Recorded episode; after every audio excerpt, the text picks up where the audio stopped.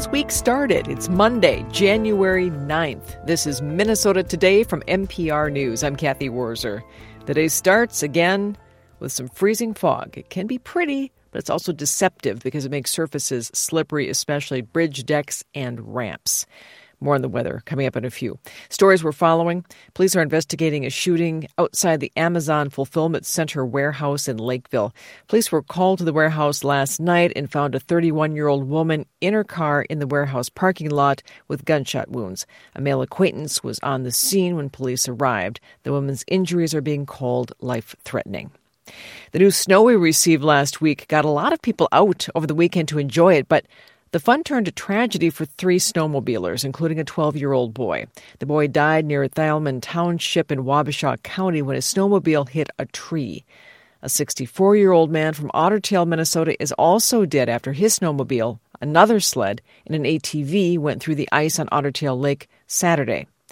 Six snowmobilers have died in the past two weekends. That's as many snowmobile deaths as Minnesota reported during the entire season last year. A Red Lake man faces sentencing this week for killing a tribal police officer in 2021. Matt Sepic has more. Federal prosecutors say 30 year old David Brian Donnell Jr., quote, was a powder keg waiting to go off when Red Lake police officer Ryan Bialke and four of his colleagues responded to a call that Donnell was distraught and suicidal. After speaking with him for several minutes outside his Redby home, the officers, concerned that Donnell was retrieving a gun, broke down his door.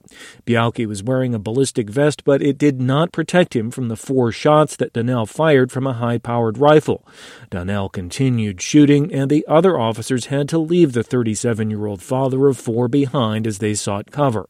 Donnell ran to his grandmother's house where he surrendered a short time later. In exchange for Donnell pleading guilty to murder, the government dropped other charges. Prosecutors are seeking a life sentence. I'm Matt Sepic, Minneapolis. In other news, many people are frustrated that their mail isn't being delivered in a timely way. It's become a big issue in Minneapolis, Duluth, and other parts of the state. Last week, 2nd District U.S. Representative Angie Craig and Senator Amy Klobuchar asked the U.S. Postal Service for answers. Craig says she still has not gotten a response from Washington. Regina Medina reports. Craig says she will meet next week with local post office officials and the mayor of Lakeville at the post office. They will discuss the spotty delivery service, there's simply been a disconnect between USPS, who say that service has been stable, and the 167 calls that I received into my office or emails over the holiday period. I'm going to continue to ensure that there's a high level of focus from USPS on making sure that service levels are improving here in the second district. She sent Postmaster General Louis DeJoy a letter outlining her frustration and those of her constituents regarding the concerns. Craig says he hasn't responded.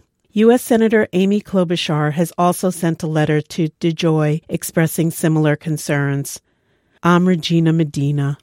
The leader of the Minnesota House of Representatives says that chamber will take up a mini tax bill today. DFL House Speaker Melissa Hortman says she hopes to get the proposal to the governor's desk as fast as possible. The bill would align state tax deductions with federal changes made in recent years. We are hoping to get uh, the tax conformity bill on the governor's desk as soon as possible. We know that Minnesota filers want to know what the rules are for their 2022 filing. So we believe that we'll be taking up that bill and passing it in the House on Monday and working with the Senate to get it through the Senate as quickly as we can after that. Hortman says debate on other tax proposals, such as rebates and other breaks, will take a little longer. Sports. The Vikings will host the New York Giants next Sunday in the first round of the NFL playoffs. It's the Vikings' first postseason game since 2019. The Vikings beat Chicago yesterday to finish the regular season. The Timberwolves beat the Houston Rockets last night, 104 to 96. The Wolves have won four straight games. They play the Pistons in Detroit Wednesday. How about that forecast? I mentioned the freezing fog. The start the morning, partly sunny skies. Later today, highs of 19 to 27 degrees in northwestern Minnesota. Lower 30s today in southeastern Minnesota, including the Twin Cities.